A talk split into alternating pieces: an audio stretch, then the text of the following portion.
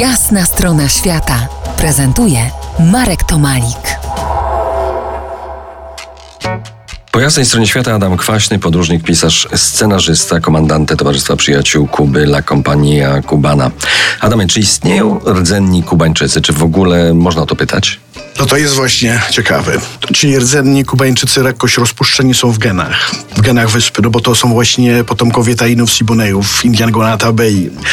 Ale ja y, miałem taką niespodziankę, którą sprawił mi mój przyjaciel, kiedy po sześciu latach y, przyjaźni powiedział mi, wiesz Adam, ja jestem y, jestem wodzem Indian Taino, to są moi przodkowie, miał zresztą wizję, y, że w pewnej jaskini pod Trinidadem mieszka jego przodek. On oczywiście jako skrupulatny biznesmen kupił tą jaskinię z kawałkiem ziemi.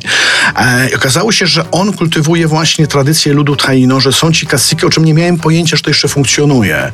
Tak, w niektórych regionach Matanzas, y, trochę Trinidadu, ale przede wszystkim Baracoa, takich miejsc odciętych troszkę przez góry od reszty wyspy, no są ci potomkowie rdzennych Indian. E, Poza tym, co po nich pozostało? Nazwy y, lasów, rzek, gór, imiona drzew, e, regionów, no to wszystko są y, y, indiańskie nazwy. Guantanamo, czy Camagüey, to wszystko są y, indiańskie nazwy, czyli gdzieś Indianie pozostali również y, w, w geografii mocno. Opowiedz nam o szamanach na Kubie, o tych religiach, o których wspominaliśmy, tych afrokubańskich, bo to one tak właściwie dominują, tak? Na wyspie. Tak, tak. To są wszystkim dwie główne religie, to jest Santeria i Palomonte.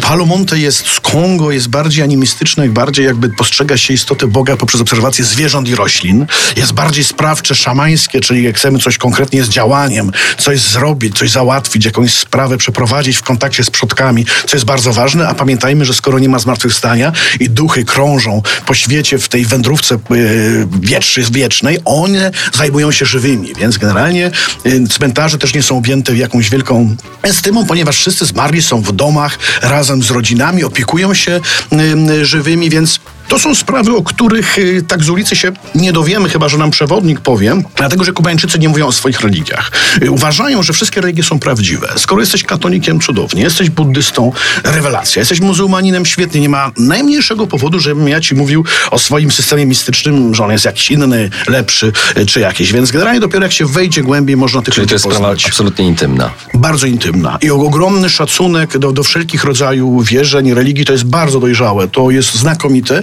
Natomiast druga z tych religii, Santeria, no to to jest Droga Świętych, to się tak nazywa. To też zaś monoteistyczna religia, gdzie jest jeden Bóg, natomiast który nie kontaktuje się z ludźmi, tylko wysłał takie pomniejsze bóstwa do kontaktu z nimi, tak jak święci są w kościele katolickim, to są zwane oricias. I właśnie Santeros ukryli pod postaciami świętych te swoje oricia, żeby się Hiszpanie nie czepiali. Ale generalnie to jest fortel. Oni powiedzieli, musieliśmy ich ukryć, żeby nam ich nie odebrano. Natomiast oni się jakby nie zmieszali. Na przykład święta Barbara na Kubie to jest dwumetrowego wzrostu murzyn kochający rum kobiety i taniec, bo to jest olicza męskiej seksualności. Więc tak generalnie troszkę na zasadzie, no właściwie tak, z fortelu takiego.